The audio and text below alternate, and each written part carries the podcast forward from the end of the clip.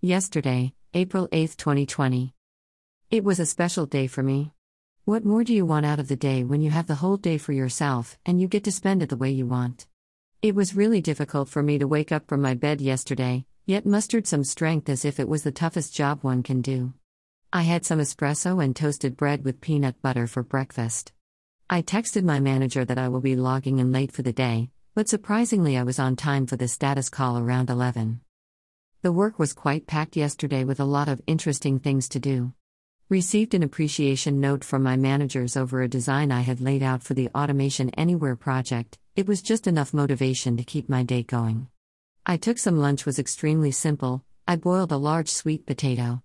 I took a small half-hour break from work around 6 p.m. for my workout. I then resumed my work back again by 6:40 p.m. I ordered some ulavacharu chicken curry from an Andhra restaurant called Guntur Gongura. The food was really yum and a delicacy. Saved some for the next day in the refrigerator.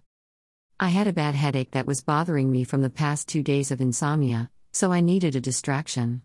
So I wrapped up my work around 8:15 p.m. and started to watch the 2001 Space Odyssey for the second time. I also had a nice long chat through the telephone with my family. I am usually not open-minded when people try to dictate my way of living through free advice. It came out twice during the call.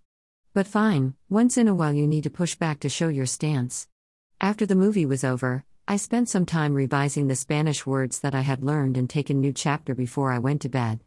Finally, I had a sound sleep in 3 days.